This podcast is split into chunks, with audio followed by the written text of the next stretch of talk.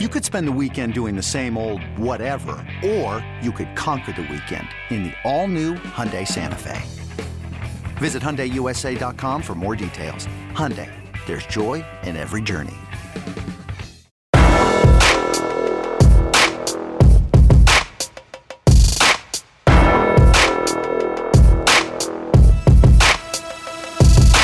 Welcome in, everybody, to the flagship podcast. I am Chip Brown, joined as always by our fearless leader, the managing editor of Horns 24 7. I'm also of Horns 24 uh, 7. But our managing editor at Horns 24 7 is Taylor Estes. Taylor, how you doing? I'm doing well, Chip. How about you? Hey, it, it's uh, kind of a short week after Memorial Day weekend. Hope everyone had a blessed Memorial Day weekend as we remember the the fallen um, from our military and and all those who've served and protected us. And I uh, hope everyone had a safe Memorial Day weekend. But we're back, Taylor. It's now the month of June, and the football team is getting ready to start summer conditioning. The new freshmen and newcomers are on campus. They're ready to get rolling. And we have a new national champion at Texas, the rowing team. We'll mention them um, in just uh, in just a minute. So we got to give kudos to those national champions because those are tough trophies to get. But we also have a new old football player. What are you talking about, Chip? Well, Dele Adeoye has uh, withdrawn from the transfer portal He's an inside linebacker. That is a position of need for Texas. He's rejoined the Texas football team, Taylor. And Dele Adeoye has not had a huge impact in his two meaningful seasons of football, but there's still time. And sometimes that light comes on uh, for different people at different times. There's a new coaching staff.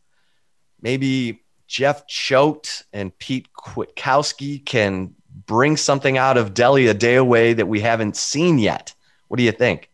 Yeah, I mean, you know, Chip, when you go back to the 2019 season, which really was like, I think one of the only seasons where he didn't really have an, an injury that sidelined him, you know, he did start 10 games and he played in all 13 games of that 2019 season. You know, the, the unfortunate thing with Dele Adeoye is ever since he stepped foot on campus, he started getting injured. I remember his first fall camp or his first spring practice, excuse me, at Texas. You know, uh, Todd Orlando, the former defensive coordinator, was really relying or expecting to have to rely on him during that 2018 season. Then he gets injured in spring ball, kind of up and down, then gets re injured in fall camp, gets a redshirt year for that year. So it's just always been kind of like, unfortunately for him, the the perfect storm to not see the field because of his injury past. But you know, I think if he can get past it, then this could be this could be substantial for Texas at a position of need. I mean, he has been in the program for three years. He's a redshirt sophomore um, heading into this season. He, uh, you know, I think it'll be interesting kind of to see how he rejoins the team. That's kind of, I think, the biggest question mark right now because he did sit out of spring practice. He uh, entered the transfer portal on January 8th and then withdrew his name on Tuesday, January 1st. So it'll be interesting kind of how he gets into the swing of things on the Texas defense with a whole new defensive coaching staff, you know, leading the charge and him having to learn a whole new playbook, assuming he does, you know, rejoin the team um, in the same capacity. So should be interesting. But I, I mean, at this point, Chip, I think it's hard to look at the inside linebacker position and be like, oh, they shouldn't take that guy back. you know, I mean, it's not there Texas has been a position of need for Texas. You know, he he was a highly touted recruit coming out of high school from St. Louis, Missouri, went to IMG Academy out in Florida. But, you know, I mean, this was a, a top 150 player, you know, in the 24-7 sports composite rankings, one of the top players, um, one of the top inside linebackers in that 2018 signing class. So this is no scrub that Texas is getting back. And, uh, you know, from what I've been told, he's been working independently a lot this offseason or since basically he entered the transfer portal. It'll be interesting to see kind of how he does return and what type of shape he's in. But I don't know, maybe I'm maybe I'm off base chip, but I feel like at this point, it's not going to hurt Texas to have him come back considering, you know, he he already has a camaraderie with the team. It's not you know, relying on some guy that doesn't doesn't know what Austin, Texas is like, you know, may not like it here. I mean, there's a lot of things that can go into it when you, you have to deal with, you know, transfers and stuff like that. So I can't imagine it being bad, but what's your take on it? Yeah, I mean, physically the guy is what you're looking for. You know, he's he's that 6'2, 240, can run. For him, it's always been processing and playing fast and being able to get to the point where it's just reactionary. It's always been, and it doesn't help that he's had different coaches, different coordinators. That stuff matters. And and so now he comes in having missed spring ball, as you said. That is a that puts him back, and he's got to learn this new defense under Pete Kwiatkowski, and he's got to get in connection with Pete Kwiatkowski and Jeff Choate, the inside linebackers coach, and but he's got experience, as you said. I mean, started an entire season. He should be able to process what they're telling him about this new defense pretty quickly. Should. And so obviously Texas has brought in transfers. You got Devin Richardson coming in from New Mexico State. I don't know if they would look at Ben Davis from Alabama as a possible middle linebacker. He's built more as an edge guy, but he's also a, a fifth year grad transfer who probably can play anywhere you need him. But they definitely need someone to step up at that middle linebacker position. It used to be his job. The transfer portal, he didn't find a connection there. And my gosh, that's like Hartsfield Airport in in Atlanta, it's hard to stand out in that um, setting. There's hundreds of guys in the transfer portal right now. So if this thing can work, it would be a pleasant surprise, certainly for for Texas. I don't know where the expectations should be at this point, but you hope for the best for Dele Adeoye because at the end of the day, he's a college student. You want him to maximize his college experience. And then if he can turn into a meaningful contributor at a position of need for Texas, that would be um, a, a huge bonus at this point. So it's uh, obviously when we left spring ball, you had Jaylan Ford playing middle linebacker for the first team defense, but David Gbenda is a guy who Steve Sarkisian mentioned because David Gbenda has been playing that weak side linebacker position where DeMarvion Overshown plays. And unless they're going to move DeMarvion Overshown to the middle because they like David Gbenda so much, they haven't seen DeMarvion Overshown yet, just on film because he was out with the injury in the spring.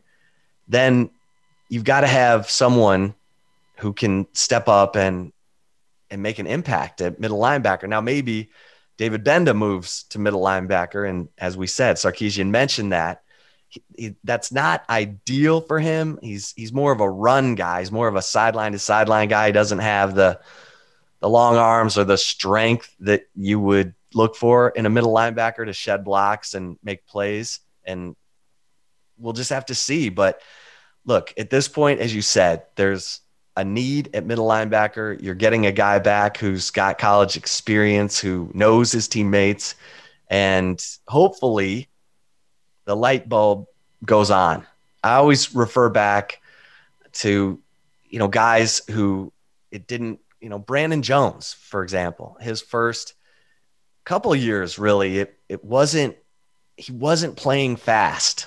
Mm-hmm. His junior year, he was unbelievable and and it totally turned on for him. He was a he's a fantastic player, and so it the light goes on at different times for different guys, and they just need that light to go on for Dele Adeoye. So uh, that is a significant development. Taylor, when we spoke last week, we were headed off to Houston to hear from Steve Sarkisian at the uh, Houston Touchdown Club. He was speaking to that group. It was really his first off campus, in person speech to a group since the pandemic.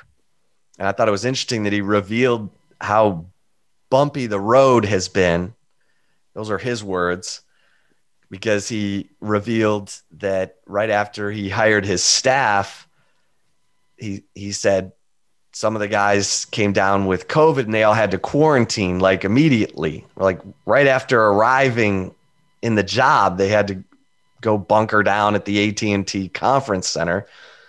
And then they get going and and then they had the the winter storm and they had to shut everything down for 8 to 10 days. Then they go on spring break and three guys come back from spring break three players come back, test positive for COVID, and they have to suspend spring ball for a week.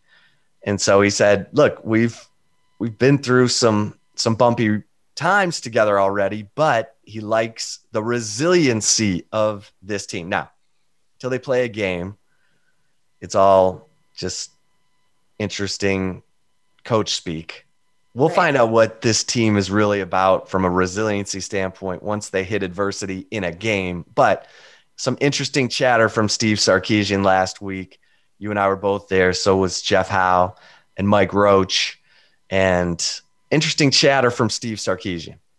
Yeah, it is. And it's it's so weird. This just this whole, you know, last whatever many months it's been, you know, just with everything being shut down and you know us not being able to do in-person interviews that was the first opportunity that we got to even see steve sarkisian face to face since he was hired in january. I mean it, it's june now. I mean it's crazy to think that this is how weird and unique this last you know year and a half has been in the college sports world in sports world in general general not just college.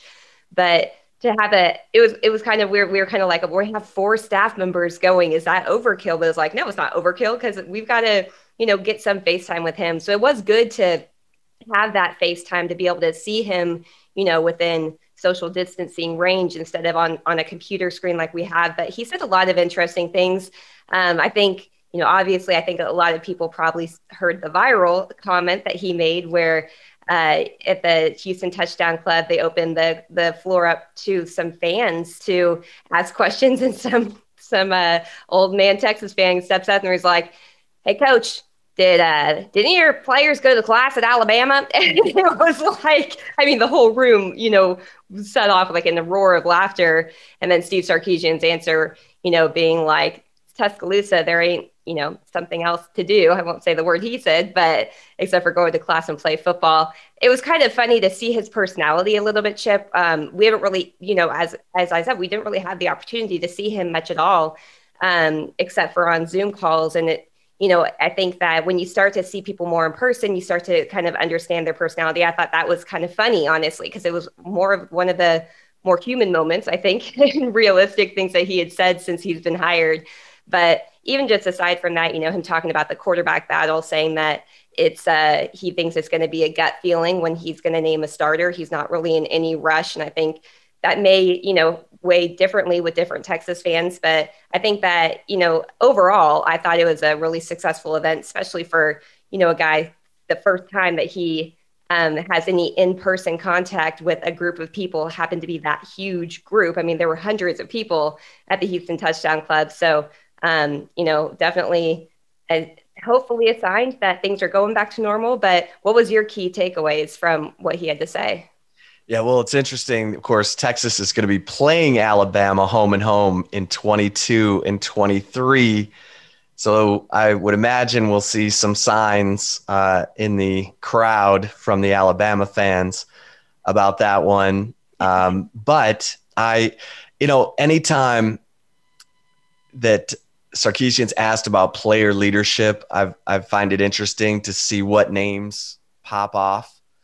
And he was asked who are the leaders on the team, and he opened with Derek Kerstetter and Roschon Johnson on the offense, and then said Bijan Robinson, Cade Brewer uh, on offense, and then went to the defense, said Keondre Coburn and then Ray Thornton, the LSU grad transfer, who we've talked about quite a bit here on the flagship podcast. And go check out the flagship podcast interview this week with Roy Miller from Killeen because Ray Thornton is from Killeen. And I asked Roy Miller about what it is about these guys from Killeen, guys like Tommy Harris and um, and of course Roy Miller, who was on that 05 Texas National Championship team.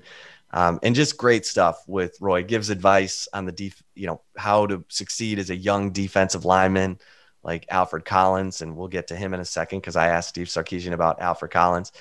Um, but he mentioned Ray Thornton, Sarkisian did. He mentioned Josh Thompson, Jerrin Thompson. Then Taylor, he went back and said he would include Casey Thompson and Hudson Card in that leadership group. I just find it interesting at this point that he's not readily saying the quarterbacks first. It's not necessarily a bad thing uh, because he's still trying to make a decision about that. And it's probably awkward to, as a coach, to list two quarterbacks, but he did. And, and that's, it's not a bad thing. I mean, you want your quarterbacks to be leaders and, and as you said, he's going to be, he's going to, you know, handle it on a gut feel basis. He was asked about balancing the play calling duties with the head coaching duties and said, for me, that's the norm. That's how I've always done it. How I done it at Washington and USC and and he said you have to have a great staff to be able to do it, but he feels like he has that. And he said one of his coaching mentors is Jon Gruden, who's always called plays as the head coach himself. So some some interesting chatter. And then I did ask him about Alfred Collins. Said, you know, what's the next step? When we saw Alfred Collins in the in the uh, Alamo Bowl, he was fantastic. He you know, shut down two third down plays, killed two drives, and had the athletic back bending interception. And Sarkisian said the biggest thing for Alfred is just maturity. You come in as a true freshman, have some highlight plays, but there's a level of consistency. Um, he said that I think mature players play with. It's in there for Alfred. We've seen it. It's getting better that's going to be the driving force between myself, Coach Pete Kwiatkowski, and Coach Bo Davis to get him to that point. It's a natural progression for young players who are very, very talented early in their career. So I think there's a lot of excitement around Alfred Collins based on what we saw in the Alamo Bowl. But it's clear if you are a regular listener of the flagship podcast, when we've talked to Sam Acho, who worked for Longhorn Network during the spring game, and and talked about how you have to be a complete player. When I asked him asked him about Alfred Collins and and how you have to, you know, to be able to defend the run and and rush the passer. And and now you're hearing from Steve Sarkisian that consistency, the maturity level. So interesting comments and stuff. I'm sure that Steve Sarkisian mentioned to Alfred Collins in his one-on-one. Uh, he had that one-on-one interview with all the players, telling them where they stand and what they need to work on during the summer, so that they're ahead of the game when fall camp starts. Yeah, yeah. I mean, I think that there's going to be a lot of that. I think Chip. Honestly, I think just because of a new coaching staff coming in, uh, not just with young players. I think just kind of getting used to having those relationships, and that's not something that happens overnight. First of all, um, but with Alfred Collins, I mean, yeah, we've seen what he can do. You've seen the flashes of it, and I think you know, I think that maybe some Texas fans have a little bit too high of expectations, expecting him to maybe be the day one starter entering his true sophomore season. I don't know if that's fair to him because there are other, you know, defensive linemen on the team that are very capable. I mean, T'Vondre Sweat, for instance, I mean, he didn't even go through, you know, spring ball. There's a lot of guys out there who really, um, they still Moro, haven't really had. Moro Ojomo had a kind of breakout spring. You can yeah. tell the light, the light is going on for him. Mm-hmm. And, and so, yeah, he's going to have to, he's going to have to grind.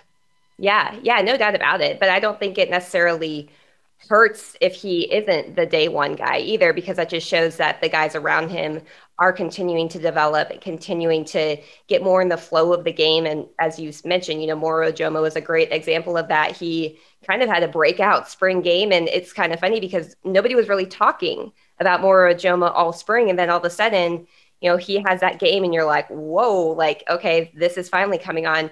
Obviously, he was a little bit of a different situation. He came to Texas he was 17 his whole, I think, true freshman season. It wasn't until his redshirt freshman season that he turned 18. So he was a little different because he was so much younger. And I think that does play a role in it. Going back to the one thing, Chip, I'll say about the leadership, you know, part of that, what what Steve Sarkisian said, I, I understand why it may be something where people are like, why why aren't the quarterbacks being named first and second, you know, one A, one B or anything? He did talk about them being a part of the leadership committee that he has. The the thing with that though is that has been kind of a consistent message that he's had all along. He's he's really hit home about needing those guys to really step up from not just a maturity standpoint, but a leadership standpoint too. And so I think it's probably a little bit of a positive sign that they were mentioned. I don't know how, I don't think I would take it as like that much of a knock or a concern that they were not the first ones just because, you know, they're they're making their way into a new role. Neither one of them had had even the opportunity to command the huddle. You know what I mean? I mean, Sam, El- it's been Sam Ehlinger's job um, ever since Casey Thompson got on, to- on campus. Hudson Card's only been around for one year. You know, there are a few Sam Ehlinger was a little bit different. You know, he came in and he was an alpha dog type of leader. That was just his the way he is. That's the way he carries himself. And not everybody can be like that. So I do think it is a little bit of a positive sign that they were mentioned. you know, they may not have been the first ones off, you yeah. know, out of his mouth, but I think it is a positive sign for the position that he is relying on them to be in that leadership committee type of role, even though he hasn't even named a starter between either one of them. Yeah, yeah, it's it is. It's a it's a work in progress, and and Sarkisian has said that early on. He said we need them to be more uh, vocal, more, more, more, and so we'll see how that develops over the summer because that is going to be a key component. I mean, Steve Sarkisian went into um, what he, you know, looks for in a in a quarterback and when he was talking about the gut feel and he you know he talked about yeah you got to be able to move the chains and make all the throws but you you got to be able to uh, communicate with your teammates and carry yourself with confidence.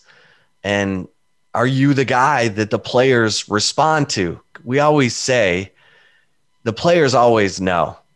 If you went up and asked the the the entire football team individually, who do you think is going to be the starting quarterback? They will have an opinion, and it might change, but right now they have an opinion, and and that's something that Steve Sarkisian has to be very aware of because if he picks a quarterback that the locker room doesn't vibe with, that usually doesn't go well.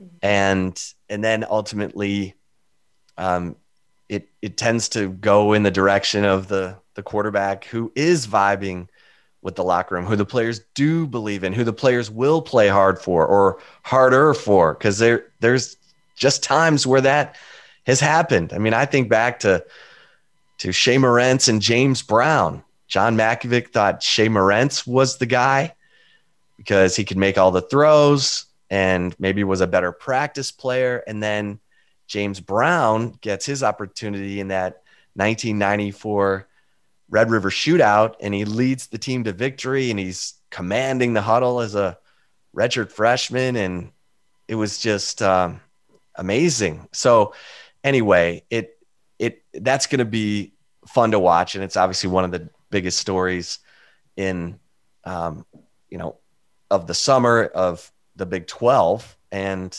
in college football because depending on how well Texas emerges at the quarterback position will determine if they are going to be a threat uh, in the Big 12 and and they should be. Texas should be a threat in the Big 12. They should be every year, but they're learning to be that again. They're learning what it takes on a consistent basis to be a threat to win the Big 12 like they were in the first decade of the 2000s and haven't really been since. So this is all um, an exciting evolutionary process for for Texas football.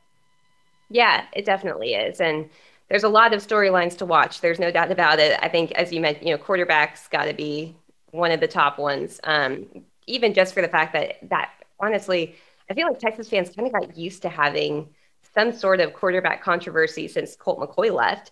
And, you know, and then Sam Ehlinger kind of erased that, but now it's a little bit back to that. And so I think that's going to definitely be something to watch what, you know, um, I mean, I just don't know. I, am curious for for your take here. So, do you feel right now? You had mentioned this a little bit. Do you feel right now that the players have an idea of who they think should be the starter? I think they do. I think we heard it a little bit from Denzel Okafor during spring ball when he was like, "It's Casey Thompson," and and then Hudson Card is in there intermittently, which really he's in there more than that. I mean, it was it there was more of a split of first team reps, but I think in Denzel Okafor's mind, it's Casey Thompson. Now, certain players might have a friendship with a certain guy or whatever, and and so that can cloud it a little bit. But I do think that if you take the entirety of the ability to, you know, command the offense, get out of trouble and I think that Casey Thompson has shown you he can step up in the pocket. He has good second reaction skills. Uh, if he does get pushed off of his spot in the pocket, and then touch, I think he's shown he has a little bit more touch on the down the field throws. I think Hudson Card's arm talent is a 10, and Casey Thompson's is probably an eight. So you know, but again, Steve Sarkisian said it in the at the touchdown club of Houston last week. It's more than that. It's more than being able to make all the throws and and knowing all the the plays and the checks and the protections. It's it's how do you command the huddle? How do your teammates respond to you? That kind of stuff. Um, so it's exciting and it and we've talked about the Jevan Snead Colt McCoy situation where Snead appeared to be leading coming out of the spring and Colt absolutely flipped the script on him and won the job, and Jevan Snead transferred out of here. So it's um, it's all yet to be played out, and you can't measure a kid's heart. You can't measure how hard he's willing to work. So we'll we'll keep you up to date on that over at Horns 24/7 as we always do. And Taylor, before we leave football and t- touch on baseball, the uh, we now know that the opener against Louisiana is going to be at 3:30 on September 4th. This is a terrible idea by Fox. What are you doing? Those you know, poor we, the fans, the poor fans that are going to be in yes. the stands. Oh my gosh. 3:30. Uh, that's the worst possible time at for the opener because of how hot it is. I yeah. mean, if you're going to and I don't know how many people have seen, we talked about this last week, the pictures from graduation, how cool the South End looks at night. And I guess you'll see dusk in this game, but man, you got to have these September games at home kicking off at seven o'clock just to spare the fans because you didn't put a roof on this DKR and this renovation. So Ay, ay, ay. And then the, the Rice game, they did get that right. September 18th is going to be at seven o'clock on LHN. And then we found out that the regular season finale at home against Kansas State on Friday, November 26th will kick off at 11. So, in addition to the Arkansas game on September 11th at Arkansas, kicking off at six o'clock, those are the games that we know right now. The rest are still TBA. But right. Well, and you can almost probably pencil in Oklahoma being. I mean, it's going to be 11 or 2:30. Um, I feel like it's been 11 a lot more frequently than 2:30, but they're having a few years that to be that, so you can kind of pencil in that time slot. Um, but yeah, I mean, this is that when I saw that the season opener was going to be a 3:30 game, I was just like, oh my gosh! Like, especially with it being the first time that fans were expected at this point to have 100% capacity. The return, you know, we think of Bevo Boulevard and Smokey's Midway and all of that. It's like, oh, these fans haven't been in that atmosphere for two years almost, almost you know, I mean, a full, at least a full calendar year. Um, definitely going to need to hydrate there, no doubt about it. So if you're planning to go to that game, water is your friend because that's going to be a little bit of a brutal one. But yeah, I was a little disappointed it's not going to be that that night game, especially after seeing those graduation pictures because that was pretty awesome looking inside yeah. the field. Yeah. All right, so we will uh, again summer workouts start this week uh, for the football team, so we'll keep you posted on that. And uh, the Texas basketball team also put out a little video on their social media today of all the guys getting back on campus, getting getting to work, all their transfers, Timmy Allen and Dylan Disu and their freshmen. Um, so it's it's that time. We'll we'll keep you up to date on everything over at Horns 24/7. Well, the other thing too, the big thing, the recruiting dead period is finally oh, yeah. over. So this month of June, if you're a big time Texas recruiting fan, being at Horns 24/7 will be crucial um, with you know our guys Mike Roach and Nick Harris covering all the ins and outs of Texas recruiting. This will be the first time that they will have allowed to have on-campus visitors. I believe it's been 15 months. So that's um, you know they're going to have some camps that they're also going to be hosting official visitors. Um, so you definitely want to make sure that you are tuned in on the recruiting front too. And if you are not a member of Horns 24 7, we actually have a, a you know recruiting dead period celebration special, 60% off your first year of a Texas Scoop by subscribing to Horns 24 7. Highly recommend it. You will get the whole month of June, all of the summer recruiting, the entire football season, the entire basketball season, plus the you know in um, in school type of cam- or on campus recruiting during the the football season itself. Um, also being able to host visitors and stuff like that. So definitely make sure you take advantage of that if you are not a member because there's not there's going to be no shortage of news over at Horns 24/7 for the foreseeable future. No doubt. No doubt. And Mike Roach and Nick Harris are everywhere. They're all over it.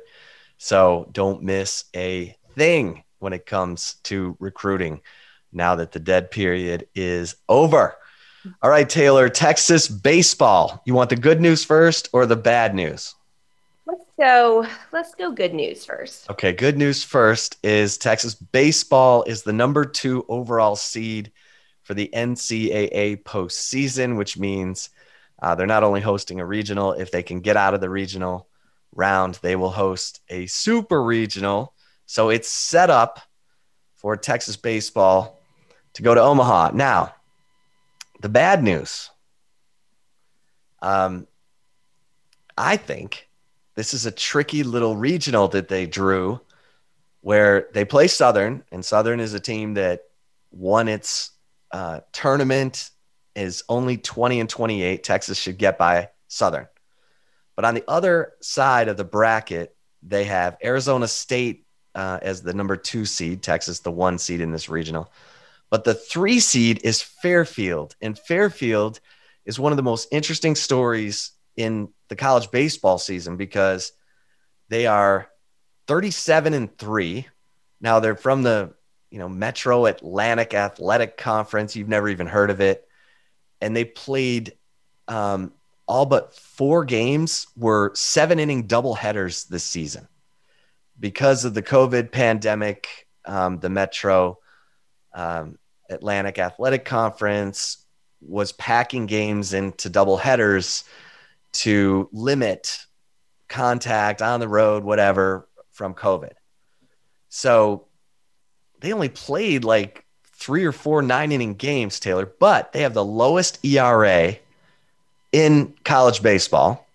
They have four pitchers, two lefties who are have been dynamite all year, and they hit over 300 as a team but it's the level of competition that you're unsure about as to why they are the number three seed in this Texas regional. But that's a tricky team because they obviously have a ton of chemistry. They love playing together, and they've they've pulled out some some clutch wins. So that's an interesting, you know, maybe Texas just hammers everybody in this regional, but Arizona State's been to the to the postseason 41 times. They know what's going on in their baseball program, but they're made up of 66.7% freshmen.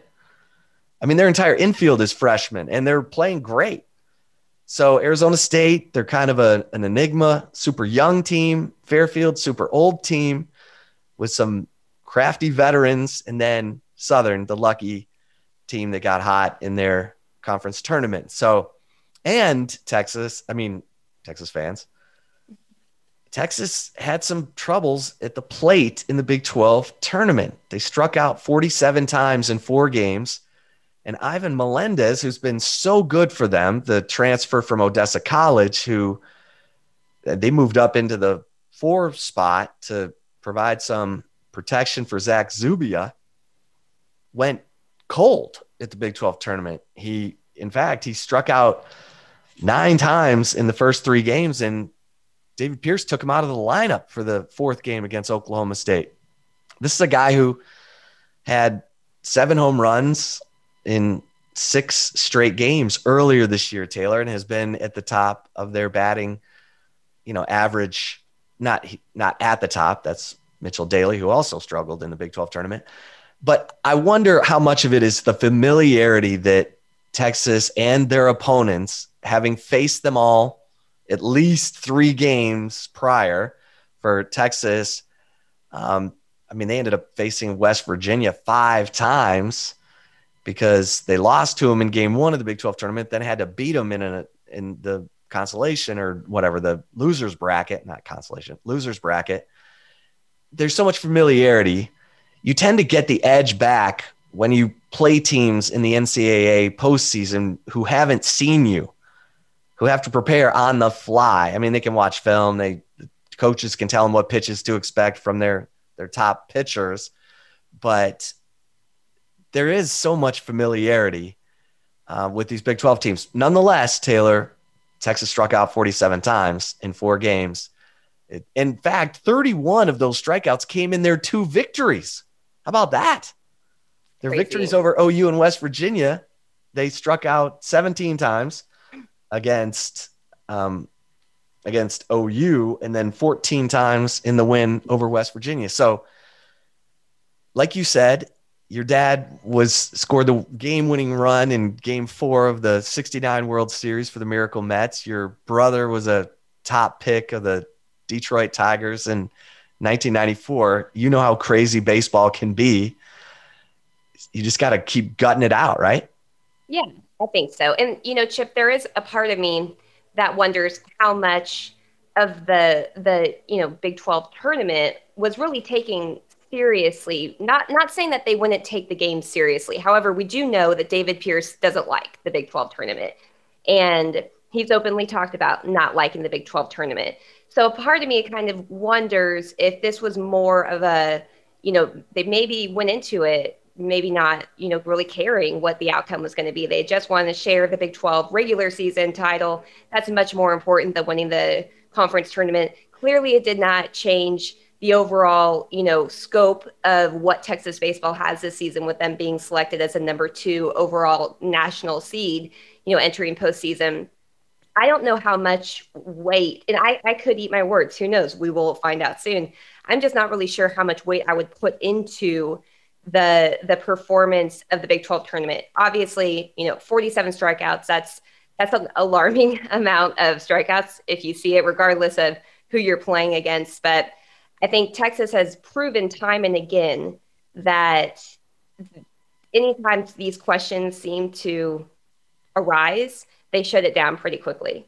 I mean, going back to the opening weekend of the the 2021 season, you know, um, when they went 0 for 3. So there is not now I'm not trying to say it's okay to take days off. I, I get it. Like it, it's kind of a weird situation that you are in there, I think.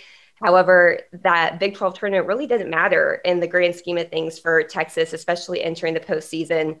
You know, I think um, it'll be this will be an interesting regional to say the least. Uh, I got to be honest, Chip, I did not know what Fairfield was. I saw that I was like, what?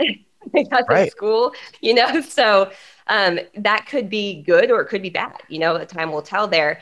But I think at this point, Texas deserves the benefit of the doubt because they have consistently shown that they are a top contender. You know, you don't get a number two seed in the conference tournament if you are not a legit contender for potential, you know, College World Series appearance. So I think, you know, if, if Texas fans, I understand if they may be upset by the performance. I just don't know if I would put too much weight in it personally. Um, but again, I could I could eat my words. We'll see. Well, you're right. I mean, the number two overall seed in the NCAA postseason, you'll take that and jump for joy. I just you'll take that over a Big Twelve tournament win. You know, right. absolutely. I just I I was concerned at Ivan Melendez because he's been so good, and for him to strike out three times in each of the first three games of the Big Twelve tournament and go one for ten with nine strikeouts, and then basically got pulled from the lineup against Oklahoma State in that fourth game to just take a break and you know not not work himself into a you know spiral himself into the ground from a lack of confidence standpoint. So, as you said, they're coming home. They're going to have the Disch crowd behind them, and that'll make a big difference because obviously they also had freshman closer Aaron Nixon walk uh, the final, you know, in the in the ninth inning, walk two batters in a row, including the game-winning run for Oklahoma State. That was tough, and it was a home game for Oklahoma State. That's a that's a raucous crowd with everything on the line. Good to have that experience now, because if Texas does what it's supposed to do, it's going to get to play home games all the way to Omaha. So we'll we'll watch and and uh, keep you posted on all that right here on the flagship podcast. Taylor, you ready? Um, and again, kudos to Dave O'Neill and the rowing team for their national championship. They had to they had to win their final race, uh, what they call the the Grand Eight, because you have eight in a boat. Kind of your top eight. Then you have your second eight, and then you have your four person boat. They'd finished third in the four person boat, third in the in the second eight, but then in the um, the top eight, they beat Stanford and Washington and finished tied. But because they won the top eight race, they're the national champs. So kudos to Dave O'Neill, who's taken them from seventh at NCAAs to fourth to second and now first. So in seven years, he's doing a great job. And all those boats, they do all their training right there on Town Lake, Ladybird Lake. Taylor, you, you go down there in the morning, you'll see them and oh, now they're yeah. the national champs. Woohoo! That's awesome. All right, sure. you ready for some love it or leave it? I am, Chip. Uh, but before we do get to love it or leave it, we're going to take a really quick break. But we will return. We're going to have a lot more football talk and some more baseball talk in Love It or Leave It. So stay tuned. We will be right back.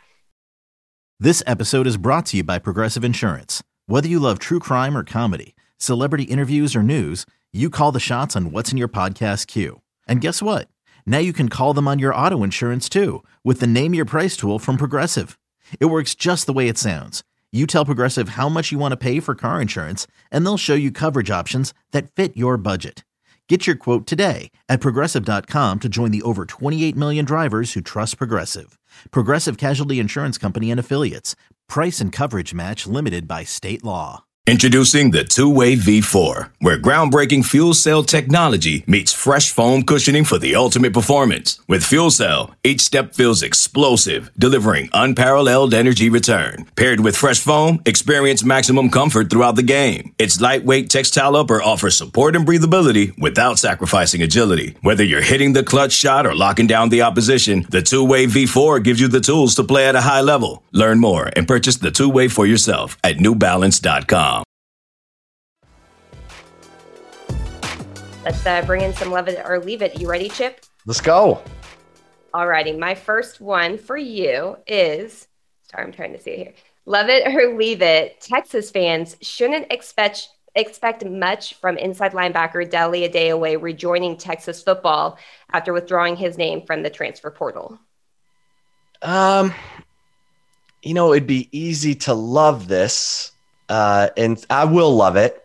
I wouldn't expect much from Dele Adeoye. And that way, if he does produce um, good results, it's a pleasant surprise because at, at this point, I think it's we're still waiting for that light bulb to go all the way on for Dele Adeoye. And maybe maybe everything he's gone through with the decision to enter the transfer portal, miss spring football, but then decide to rejoin the team. Maybe he's on a different mission and it all comes together. But I will love this and say, don't have crazy expectations for Dele Adeoye um, at at the middle linebacker position at, at this point. At this point, well, let's. I think it's a wait and see process. Taylor, what do you think? I agree with you. I think not because I don't think that he is capable of exceeding expectations. It's more just the the unknown. You know, I mean, he there's been one season that he stayed healthy. You know, that's been an issue. But one thing, Chip, that's kind of and maybe I may be going out on a limb here. It kind of reminds me a little bit of DeMarvion Overshown. You know, DeMarvion Overshown was on campus. He was a part of that 2018 signing class that Texas signed that Dele Adeoye was a part of. And he dealt with a lot of injuries. He dealt with injuries all of his high school career and then into college. And the light bulb did come on for him last season in, in, a, in a spectacular way, honestly, in a way that I probably did not expect it to um, especially with him breaking in a new position, linebacker, rather, you know, moving from the secondary to that.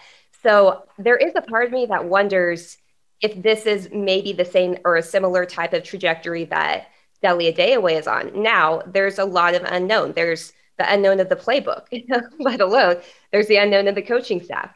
There's the unknown of if he can stay healthy. I mean, there is a lot of unknown. And because of that, I don't necessarily suggest that Texas fans have super high expectations. I think you can expect him to compete for the starting role. I think you can, if he stays healthy, I think you could expect him as long as he continues to progress. I think you can expect him to have a good season.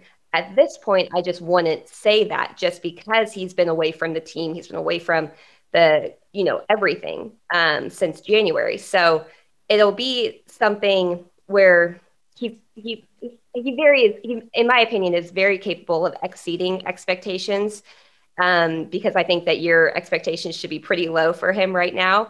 Um, but I don't think, and you know, that's not a knock on him. I really think that you know he was a really talented kid coming in to Texas. He has missed a lot of time, you know, because of being injured a lot of times. So I think if he can stay healthy and he can stay focused and stay doing why he was, you know, leaning on the talents that he has or why he was recruited to come to the University of Texas, why he was rated one of the, you know, top 150 players in his signing class. I mean, there's a reason why those things happen. So if, if the light bulb turns on, I think he's for sure going to exceed expectations. Um, but I definitely think you keep keep them at bay a little bit right now. Yeah, keep them keep them you know, keep it settled, keep it, uh, yeah, keep it low. All right, how about love it or leave it number two? Number two is former Texas quarterback commit Quinn Ewers, a 2022 five star QB prospect, told 24 7 Sports that he's inclined to head out of state to play college football because no school from Texas has been in the mix for the national title in recent years. The truth hurts. Love it or leave it. Yeah, I mean, unfortunately, I have to love this because this is what has slowed down Texas recruiting for, you know, since Mack Brown left. You have to be relevant. You have to be in the in the mix for a college football playoff or show some kind of trajectory toward that and then put guys in the NFL. You got to produce on the field. The best of the best want to play for championships and have a chance to go to the NFL. So if you as a program are not A, playing for championships, and B, putting guys in the NFL at at that player's position, then it gets tricky. You you have to fight that in recruiting. You're going to get negative recruited about that.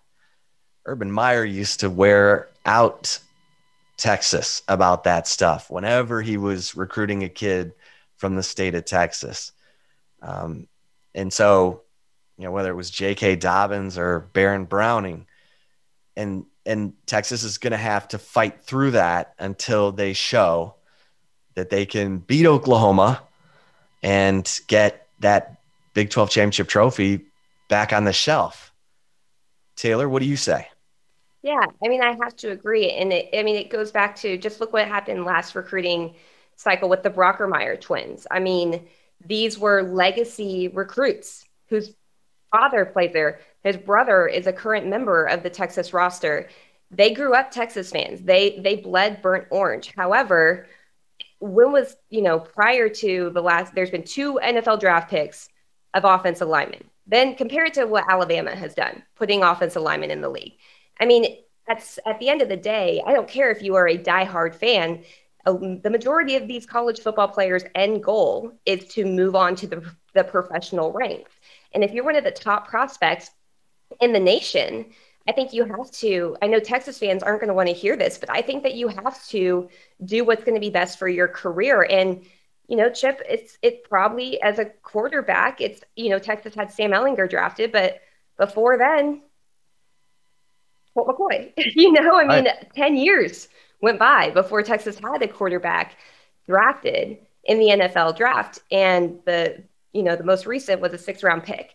So I think you know it's it. I, I know Texas fans are not going to like hearing that. I, I, get it. Like you you expect if you are a diehard fan, you you stay in the state and you you try to bring that program back. However, I don't know how many players have done that where it didn't work out for them in Texas. So until they can consistently not just be competitive year in and year out, but consistently be putting the the top recruits that they sign and develop them into NFL players. I think that you're going to see this trend continue. There's going to be, you know, a few in the you know, that pop up that may come to Texas and you know go to the NFL, but it hasn't been a consistent enough thing right now. And so, um, yeah, the truth hurts, but it, I think it's it's a fair truth at this point for him to say that. All right, love it or leave it. Numero trace.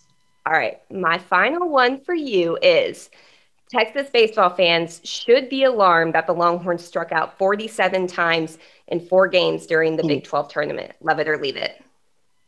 Mm. Um, you know what? I'm going to say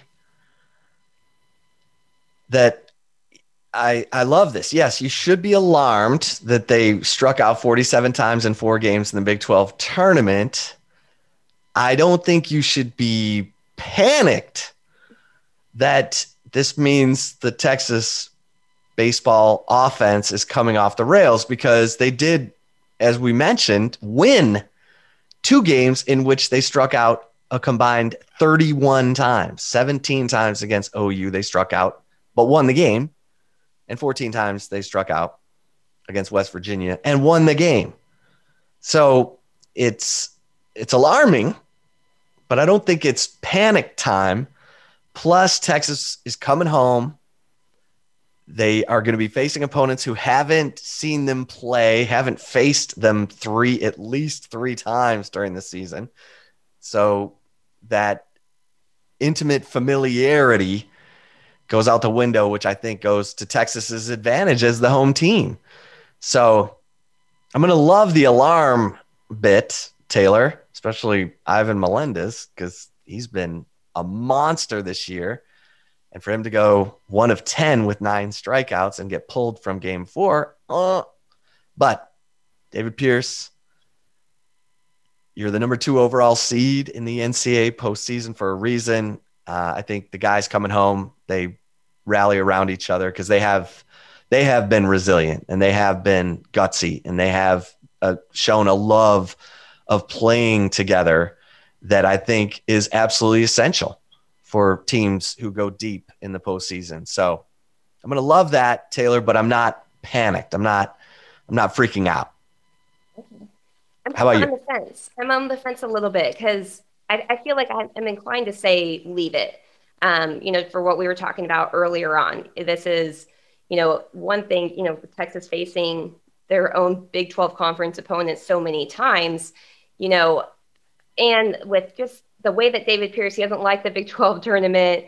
Texas has shown resiliency when they've lost games and then, you know, went on to be a number two overall national seed in the NCAA tournament. So I think I'm going to have to leave it and say you shouldn't be alarmed yet.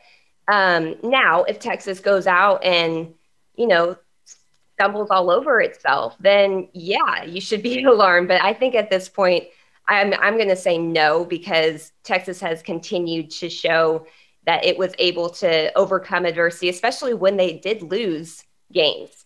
Um, they snapped out of it a lot, and so you know, starting with that the opening series of the the 2021 season. So while I think it I understand why some fans may be alarmed. I don't necessarily think I would be one that would say this is an alarming stat right now. Um, if they, you know, struggle or are playing really close games against uh, lesser opponents in the regional, then yes, you can be alarmed. But I don't think that's the case right now.